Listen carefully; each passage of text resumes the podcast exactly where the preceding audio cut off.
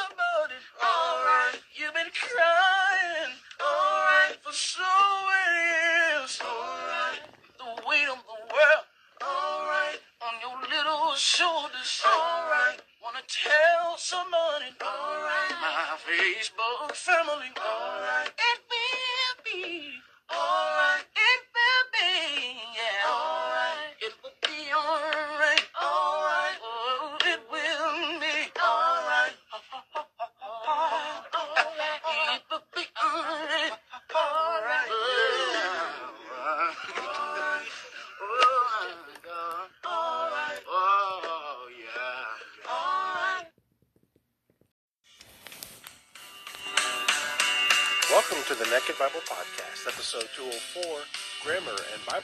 With Steve Runge. I'm the layman, Trey Stricklin, and he's the scholar, Dr. Michael Heiser. How are you, sir? Pretty good, pretty good. We're gonna we're gonna geek out a little bit uh, today, but uh, I think it'll be useful even for people who aren't geeks. Yeah, I am not going to lie that uh, grammar is really not fun for me, and my kids are just now getting to the point where they're going to start studying it in school and give me all you- the math you get to help homework, them with that. give me all the science homework, but when it comes to English grammar, I check out. Yeah, well, That's the that's where I checked in. I, I'm the exact opposite. Boy, God bless. There's people like you because uh, Yeah, when it comes to grammar, woo, I'm out. yeah. I, just, I didn't want to be confused by any numbers, so exact opposite. Yeah, I hear you. Well, um, I'm excited about this one because, uh, as always, anytime you get into the uh, nitty gritty uh, with textual criticism, grammar, and the Bible, and you know what you do, I'm all about it, and I think your audience is too. Yeah, this will be one of those where we just try to help people take a closer look at what they're reading. Well, we're happy to introduce uh, Steve Runge uh, to our podcast. And this is going to be one of our uh, episodes that really focuses on tools and techniques uh, for Bible study, for more effective Bible study. We do this periodically. Uh, this seemed like a good time to do it. And Steve is right down the hall from me. Uh, he works at Faithlife Logos Bible Software, but I'm going to let him introduce himself. He can do a better job of that uh, than I can. And then we'll get into what we want to talk about today. So, Steve, who are you? It's a really good question. Uh, my background is actually in is a general contractor construction. I was one of those kids that when I I remember I, I was given a picnic table growing up. I mean, I was probably third grade or something, and I disassembled it because I actually wanted to build a tree fort and repurpose the lumber. but I got to see how things work, and, and was always interested in just kind of what's going on under the hood, uh, not not mechanical stuff so much, but just asking why. My dad was a research scientist, and he kind of really fostered that in me where I'd ask him a question and he would answer my question with another question. Well, what do you know to be true? What principles are involved here? And uh, I can tell you, if, if the internet and the Discovery Channel were around, I probably would have spent a lot less time with my dad growing up. But uh, he ended up basically just teaching me how to how to do research and how to think about things. But I always had a, a great love of comedy, Steve Martin, language use, telling a good joke. Um, and as I got into seminary, I realized a lot of those skills and a lot of the interests that I had really would help me not just be able to tell a better joke, but actually preach a better sermon, do a better Bible study. And so I went in, I uh, went to seminary at Trinity Western University and got a, a master's in biblical languages and went on, uh, did that part time while working almost full time in construction, crammed a two year degree into seven, and then did another repeat of that, basically a, a doctor, uh, a doctor of literature and biblical languages from the University of Stellenbosch, another basically two to three year degree that I was able to cram into seven.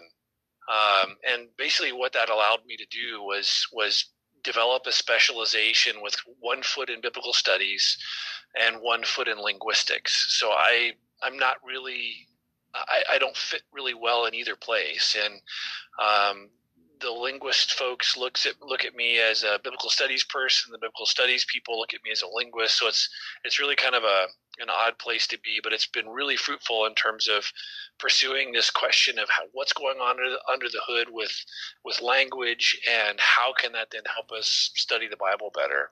Yeah. Uh, yeah, I, well, you're not going to say it, but I'm, I'm just going to interject it here. Um, Steve has uh, quietly maybe not so quietly in some circles, uh, established a reputation as sort of a, you know, an, an up and coming grammarian. I mean, you're a little you're a little older to, to be up and coming, but you're up and coming in, in terms of the your your appearance sort of on the scene, and you're getting a lot of attention from you know sort of the uh, the old guard and the people who have perpetuated the old guard. So uh, Steve's work has really penetrated into the academy for those you know who care about language analysis and biblical exegesis. And uh, he's not a he's not a mystery name to people who are in uh, Greek grammar. Let's just put it that way.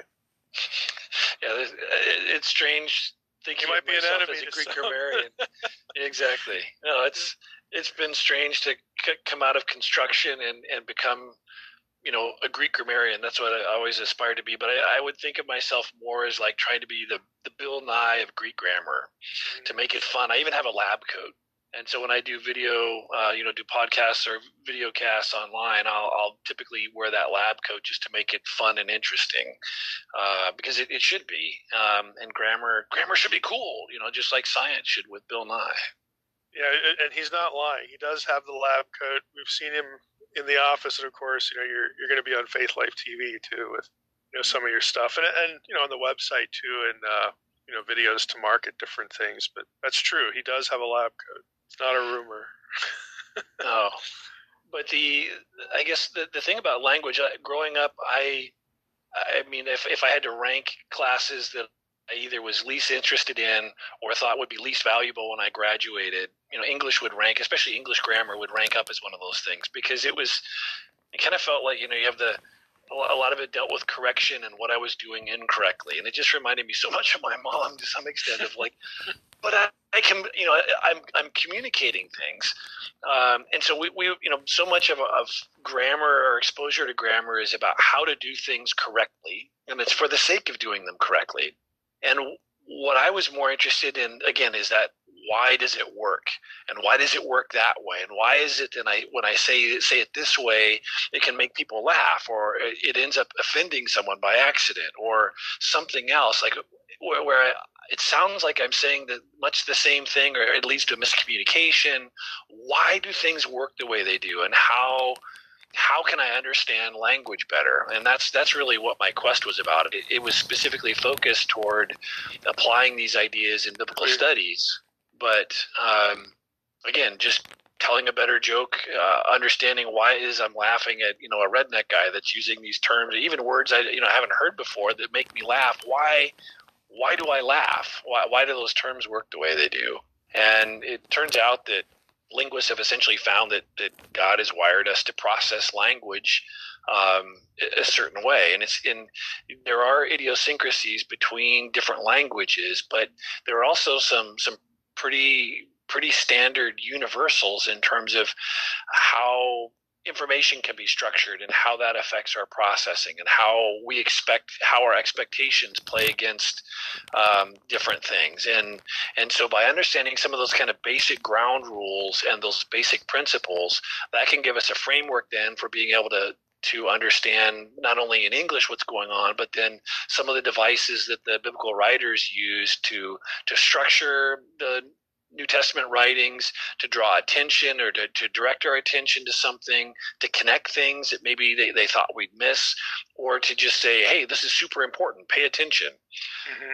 Yeah, and inside the building, I mean, this is, you know, when Steve started down this path, I mean, I can remember you, you know, showing up after one of the construction jobs, you know, at my desk and, and, uh, you know, trying to essentially sell this idea that, hey, you know, that this is a important and b you know we can we can actually translate this you know pun intended to people who don't have greek or hebrew. You know if they understood how their own language works you know we can build some bridge to how you know the, the same thing that they're familiar with in english even though they don't really right. think about it. Right. We can build a bridge to those things in, in greek and hebrew and give them a different way rather than just pure you know, this is a you know present active indicative, you know, just pure parsing or morphology. You can give them a different way to think about what the text is saying, even even if it's only their English Bible. And so I, I can remember, you know, going to, to Bob and Dale at the time saying, you know, we, we, we probably ought to do this. You know, th- this is really worth worth you know going down this road and and they bought the pitch and, and the rest is sort of history. You know, it, Steve's had a long history of creating uh, you know things for the company, you know, for the software uh, that help people do this. And what we want to do today is is have him sort of walk us through, you know, some of of the way that you can, the way, really the way that you should be thinking about what you're reading. So a lot of this talk, and we can talk about discourse because that's usually the the label that a lot of this goes goes under. You know, this linguistic label, you know, discourse. Uh, we can talk about what the term means, but more importantly, you know, we want to talk about how a lot of this is really a matter of close reading and then thinking about what's actually going on. You know, it's sort of not just not just words you're looking at, but sort of at a, at a bit of a higher level, uh, how how these things work and why they work uh, in a language. And, and, these are things that we can apply to English, but you know, obviously we can do it with Greek and Hebrew. It's, as the linguists like to say, it's cross linguistic. There are certain things that just cross the lines of languages. Every language has, you know, is trying to accomplish similar purposes, and there's just different ways of doing that. So, what we're going to talk about here again is, is I hope, going to be uh, an assistance, an aid uh, to Bible study, even at the, the bottom level, and that is, hey, when I'm reading, I need to be thinking about certain questions, or I need to ask intelligent questions about what I'm reading. But then, even beyond that, maybe getting into some tools that will take you beyond things like Strong's numbers. Uh, right, you know, right. sort of these these simple things that people people who are serious about Bible study they graduate from just reading to Strong's concordance or you know maybe a study Bible or this or that commentary. Uh, this is another one of those things that you can you can graduate to that will help you get more out of what you're doing. So, you just if you can, discourse. What what does the term mean? Why shouldn't it scare us? okay. Discourse studies is it, it's a popular area in biblical studies. It, it seems like everyone if is wants to be involved in it, but fundamentally, what it's talking. I mean, discourse studies is is about looking at, at language above the sentence level. Most most grammar, you're looking at things within a sentence, within a, a, hmm. a clause. Uh, but there are things, some things that that operate above the clause level. Uh, for instance, therefore, uh, a lot of time, you know, the word therefore will be kind of introducing like a whole paragraph or making a reference from one big chunk of text to what precedes. And so we can talk about levels within a discourse, you know, sentence level being or clause level being like the lowest, but then you can kind of theoretically move your way on up. But it the further up you go, the fuzzier it gets because it has more to do with how how I've chosen to and, and how I've interpreted the text and built my own mental representation of it. Because if I read through, say we're going to be looking at Ephesians 2 today, as I read through Ephesians 2, when I leave the room, I don't have all of the words, you know, committed to memory. Uh, I've got a friend that does that, uh, but you know, I might have pieces of it. But when I'm when I'm reading a verse right at the moment, I may re- remember most of the words, but the further I get away from that, there's this kind of shifting that happens where it goes from you know a, a word for word trend, you know, kind of memory of things, just to, to kind of more like the gist of what it's about, and then it gets more and more generic, and that's why um, you know, like with just memory, short-term memory is, is far better than long-term memory, and that affects then how how we read and how we're building a representation of what we've read for you know for meditation or for preparing for a sermon or whatever it would be.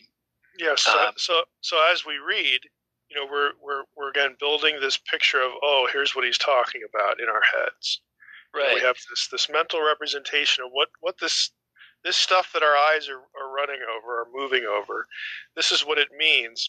But then the, the writers will actually drop or use little things in the text as we read that will make us think about that bigger picture stuff or draw our attention to some specific point in it. And that's all that that's intentional. Right. From a discourse standpoint or a linguistic standpoint we would look at at the writers as and, and grammar as a way of signaling uh, their intention. So if if you come from an evangelical background and you have a, a doctrinal, you know, belief in your church about verbal plenary inspiration, meaning a word for you know a word for word, you know, full inspiration of the text um, that should this idea of of looking at how the writers have signaled things and how they've chosen to shape and structure and organize things, because the grammatical choices they've made are actually not for their sake, but for our sake. They're they're making these decisions to guide and direct us as we build that mental representation. Where to separate things off into a new chunk and, and when to, to join it together. So, as an example, if, if you have little kids in your life, whether it's your children or grandchildren or nieces, nephews, a lot of times they'll come running in when they're excited and say, you know, Daddy, Daddy, guess what? This happened and this happened and this happened and this happened and and you have all of these sentences joined with and and and it can make you feel like your brain's going to explode because it's all this data. And and the reason why is because and tells you to join two things together because they're related. And and we have this expectation that we need to break things into like bites basically like when we're eating if you try to stuff down a whole hamburger unless you're a hot dog like you're at coney island or something but even then they show things up but the, we have to do the same kinds of things as we're same kind of thing as we're reading. And so the reason why that feels like just such an information overload is because the kids are kind of breaking a rule. It doesn't mean it's unintelligible but it has this potentially unintended effect, uh, effect of making it sound like this is one humongous piece that you need to digest all at once because they haven't given you any signals about where where to break it up into right, smaller chunks. Stop. Yeah. So yeah, like you know, adult English. So this is what you know Mrs. Williams was trying to teach me to do. I, you use temporal adverbs. You know things like then, next, after that, or you can use you know numbers like first, second, third. Um, all of those are are signals to say new chunk. It doesn't mean it's completely unrelated to what precedes, but it's it's just it would be like taking a sheet of paper and kind of cutting it up with scissors into smaller smaller strips. They still all go back and fit this and, and they form this one coherent discourse then. This you know, my story could be made up of several scenes or several different parts of it.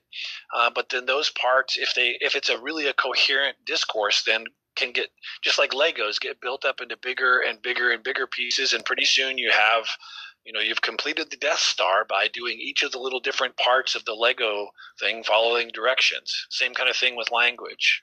For for the sake of listeners, again, what we're saying is that this kind of construction, this kind of signaling, which I think is a really good word, you can you just have to sort of be be trained not necessarily to if, if it's English. I mean, you know what the words are already. Okay, you're, you're going to see them, but you have to sort of train yourself to stop and think about. Okay, what does this word suggest? Like next is this linear sequence, or and, and, it's temporal. It has something to do. There was something that preceded, something that's going to come after. So to, to, to sort of stop and think a little more intelligently about what the what this word or these words actually are trying to accomplish and mean, to kind of slow down, become a, a more intelligent uh, reader. But but Greek will do the same thing.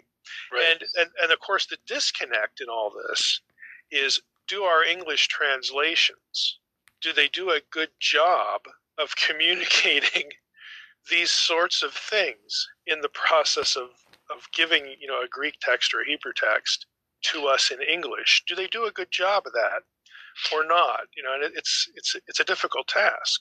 It's it's it's almost an impossible task because you know, let you in on a little secret. Greek is not English. Uh, it's like they have a different word for everything. Uh, Steve Steve Martin line. Uh, but the so uh, depending on the, each of the different translations has a strength. So say NIV is trying to provide a readable. Um, uh, so something that sounds like natural English, where New American Standard is trying to preserve as much of the, the kind of structuring the structuring devices that you have in Greek, and that's why New American Standard, as you read it, can kind of sound a little wooden and, and not sound like like it's very natural.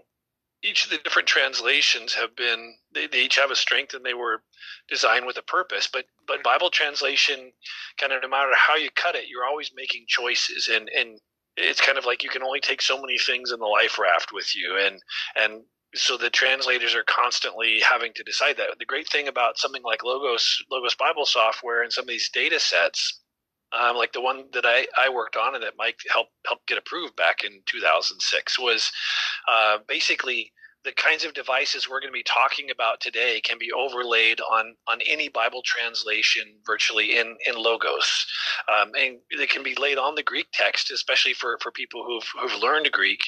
Um, but even people who have studied advanced Greek won't have been exposed to a lot of these things, or they've been exposed to it with the with the purpose of translating it but they still couldn't tell you why the writer did this or or what this signals as opposed to some other thing.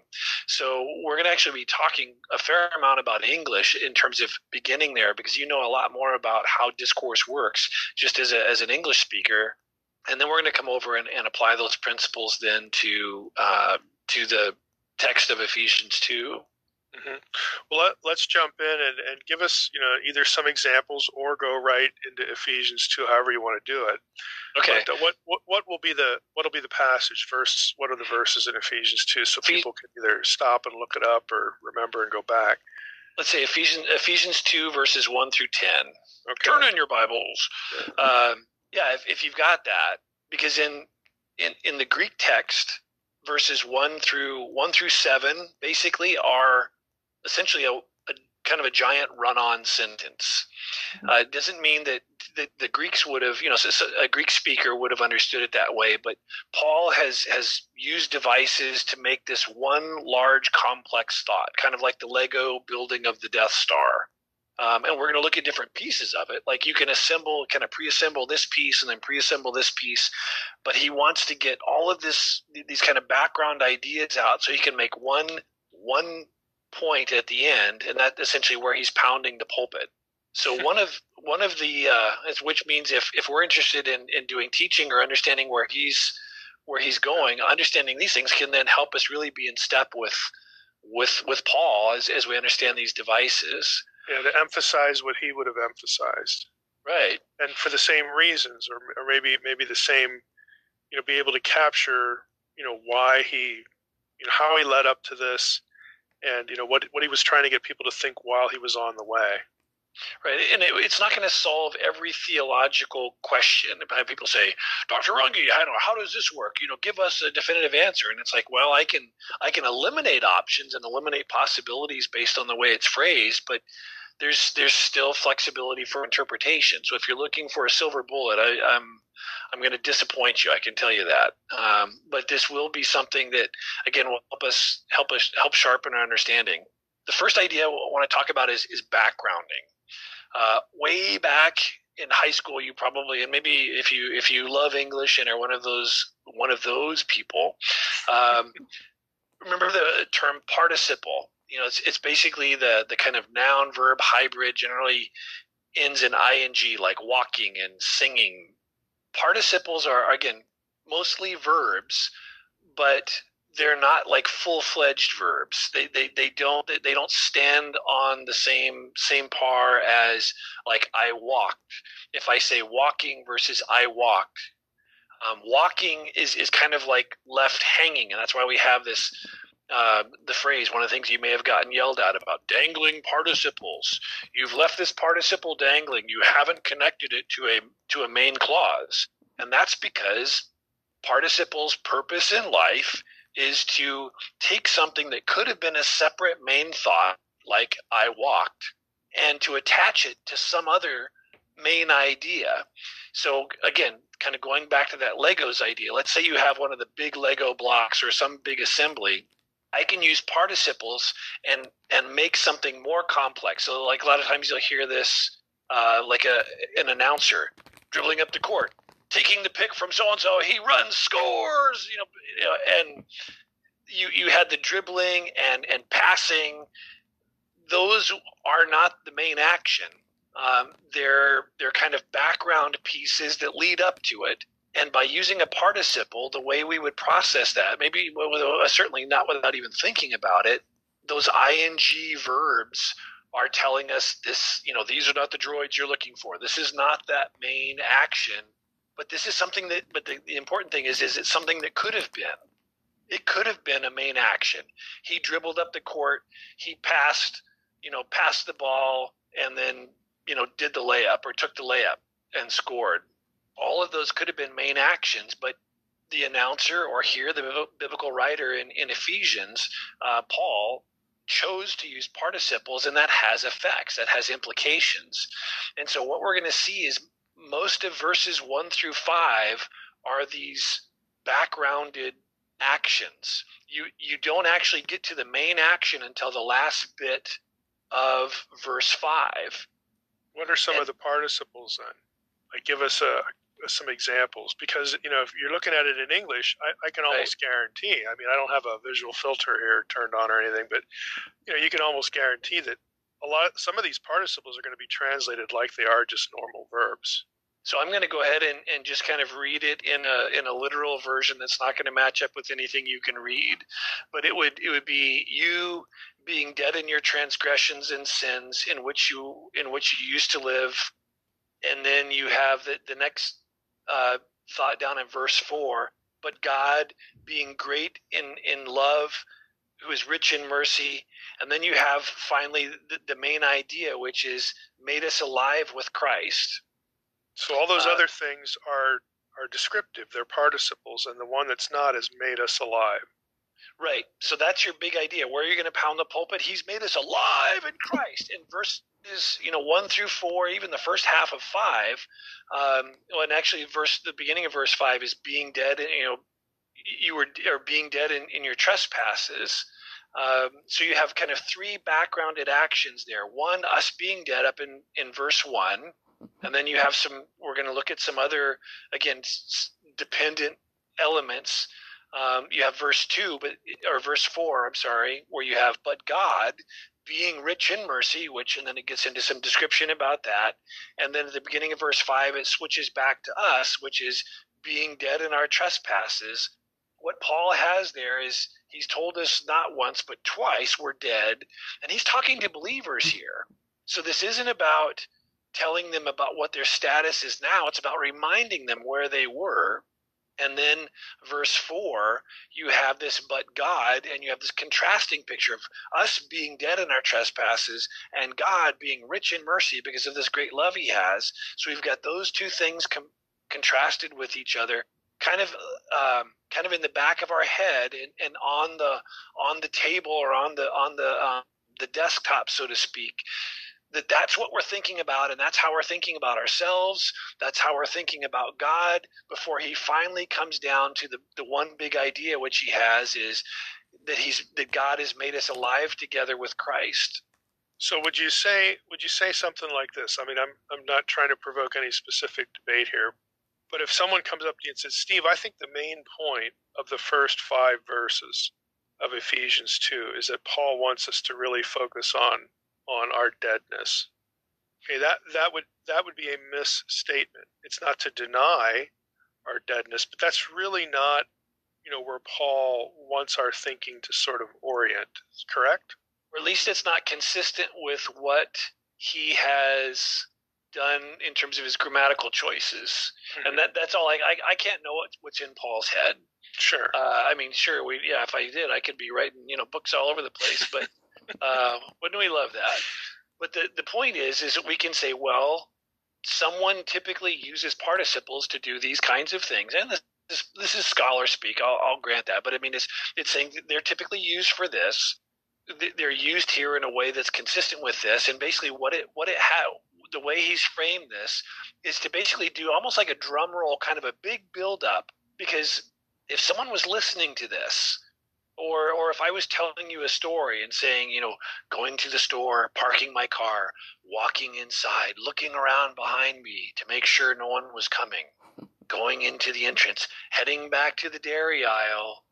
Okay, it feels like a story that's kind of not gone anywhere or you're waiting for when all of a sudden you know that, that, that it's it's a it, it, it can be used to do a build up right yeah. because nothing has happened yet from a formal standpoint. Even though I've been doing the, all of those actions, there hasn't been a grammatically speaking, there hasn't been a main action. And so you're waiting for like that shoe to drop. What is it? What is it? What's this going to be? And it's not just participles that can do that, but there are lots of different, it's a common strategy though of this hanging everything else on one thing in order to draw that one thing, you know, draw attention to the one thing. You know, um, that, make, that makes sense because, you know, we've all, you know, we've all read enough fiction where that's familiar to us. But you know, here here right. we have a letter and nonfiction, but the, the, same kinds of things are, are there, even though we, you know, our senses really aren't tuned to it. So, so as you think about, I mean, the, the great thing is you can kind of practice this by listening to someone who speaks well or listening to commercials. Um, basically, the so, so, things like participles that create a dependent relationship on whatever the main action is it does two things. One is it clusters. You know, you take that that participial action, like the um, being dead um, and God being great in in His love. Uh, those two things could have been joint, could have been independent main clauses, and they weren't. Um, by putting them, by joining them to the being made alive together with Christ in verse five, it, it, it one makes a complex action, but two, it makes that main action stand out all the more. Um, it, it draws attention to it. So um, we can't really know what the motivation is. Is is the motivation to background that action, or is it to cluster it? And the bottom is you you you do one and you get the other for free. That's just how language language works in general. Whether it's English or, or Greek or Hebrew, um, you'll find languages having this kind of strategy but there are other ways of doing that same kind of connecting using subordinate conjunctions another big word but it's it's words like since or because um, although if i was to say something like because you invited me on the show today and i stopped even if you didn't know the grammatical principle you could say yeah where's yeah. the rest of it right or, although I value you as a friend. Again, yeah. You, you, I mean, you just, again, I know this is intuitive, but I'm just saying you know a ton about discourse studies and grammar. You just, even if you can't use the words, you, you can sense those kinds of things because you're a, a user of the language. Um, and, and these kinds of devices, uh, uh, another another device would be a, a relative pronoun. The the who or whoever we actually have one of those in in Ephesians in Ephesians four, Ephesians uh, chapter two, verse four. You have because of his well, in verse verse four, you have but God because of his great love for us, who is rich in mercy. This who is rich in mercy. It's that's technically a relative clause. Who is a relative pronoun there, and and this is it's being used a lot of times relative pronouns are used to clarify which which widget am I talking about. Uh, I want you to grab the, the book which is on the table or that's on the table, as opposed to the book that's on the coffee, you know, on the TV or on the floor. Well, we're not trying to figure out which God are we talking about. Oh, it's the God who's rich in mercy, not that other one who's not rich in mercy. Um, it, it's not used to disambiguate. It's used to provide thematic information to shape how we think about God in this particular context, as opposed to maybe thinking about God as as judge or, or as creator or you know as as the Father.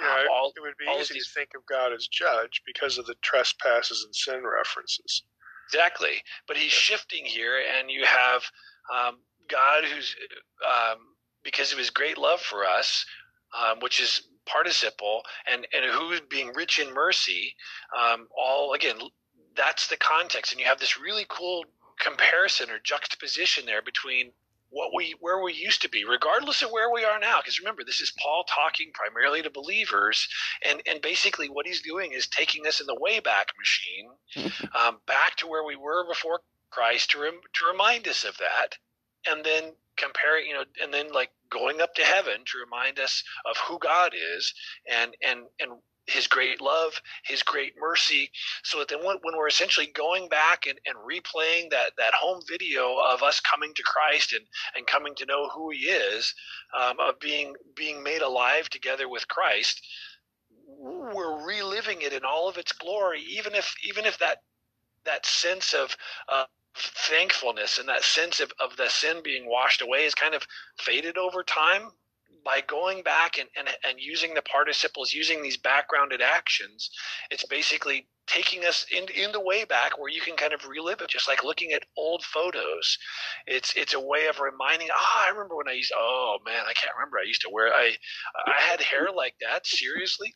You know it was seeing those photos evokes the memories in the same kind of way. Paul's going back and referencing these things that you know hopefully people have walked away from and not gone back to. But it's it's then to to build this greater appreciation when he comes around to the main idea of of being made alive together with christ.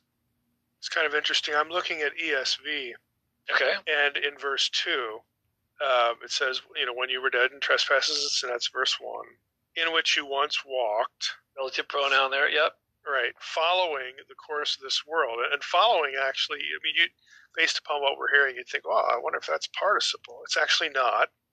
Mm-hmm. and, No. and the following one, following the prince of the power of the air, is also not. So you have, you know, again, you you what, what we what we would like people to do, you know, again, serious Bible students who want to graduate beyond not only reading and beyond Strong's numbers. When you get into grammar, these are not these are not participles. You know, if you have a, a tool, you know, like an interlinear or something like that, you realize these are both prepositions. right. And so your your translation sometimes I don't want to use, misleading is too harsh of a term, but but it, in this case something it got makes, left behind. Yeah right, don't want to it, it the makes the preposition it makes the preposition sound like an action, right. You know, in the way it's rendered. So what we would ideally want is for people to you know penetrate past the English and get to some of these you know awful grammatical terms that probably make them shudder because of their English class. but but what you know when when you find one, when you see one, then how you know how should I think about it? How shouldn't I think about it? What does it accomplish? What doesn't it accomplish? And you know, trying to start thinking about you know, these kind of questions when it comes to the Greek and not the English. But you can do it as you're illustrating. You can do this with English too. Right. Well, just just the repetition, kind of regardless of how it's been translated. Uh, not, I mean, not completely regardless, but um, another another translation has according to the course of this world instead of following the course of this world. So according to again, it, it kind of creates a sense of walking along some kind of line. Um, but just notice the repetition, though. You have whether it's according to or following. You have following this, following this let's just slow down and look at that restatement. Or is it a restatement? Because you have a parallel you have two parallel statements. They're not joined by and or but. And typically when you have things like that that kind of repetition you're making a second pass. You're looping back over it to kind of peel off another layer. So you have according to the course of this world, and then the second second peeling off the other layer is according to the ruler of the authority of the air.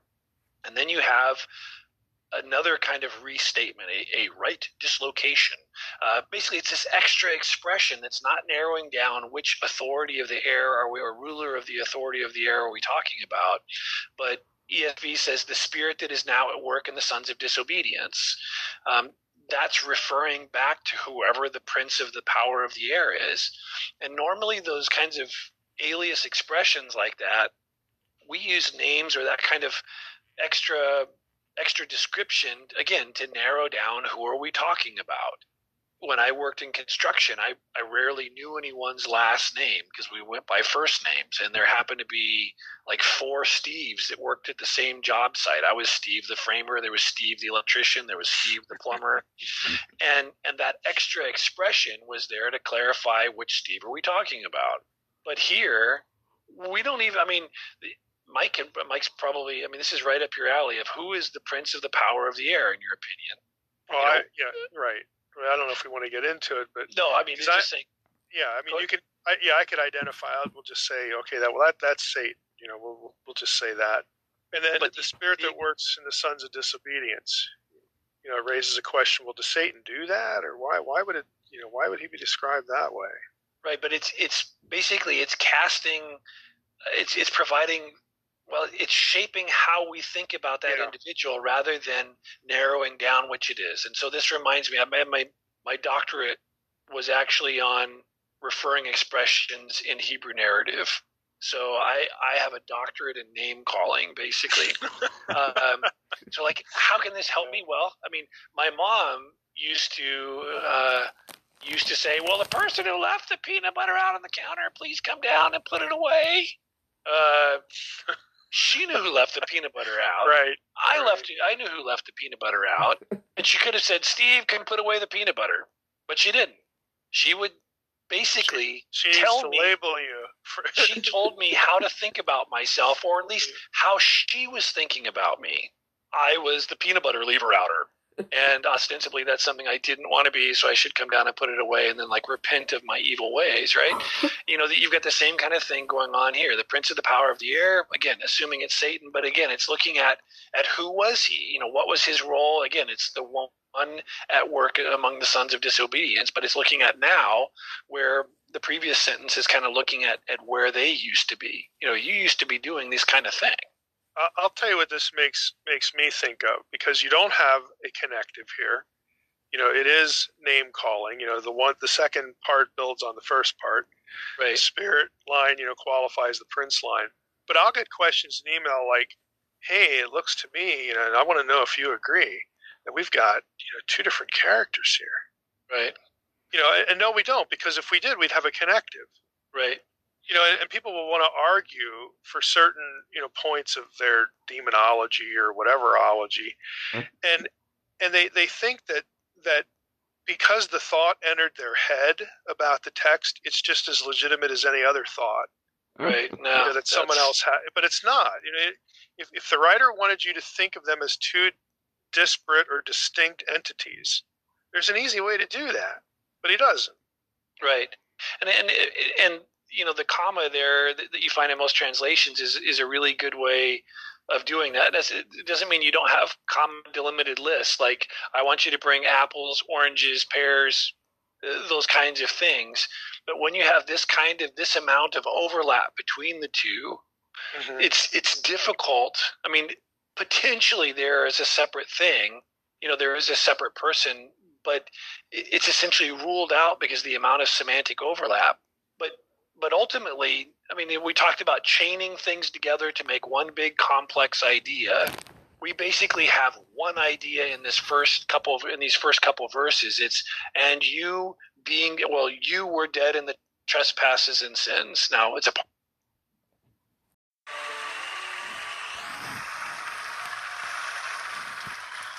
I could stay awake just to hear you breathing. Watch smile while you are sleeping, while you're far away and dreaming. I could spend my life in this sweet surrender.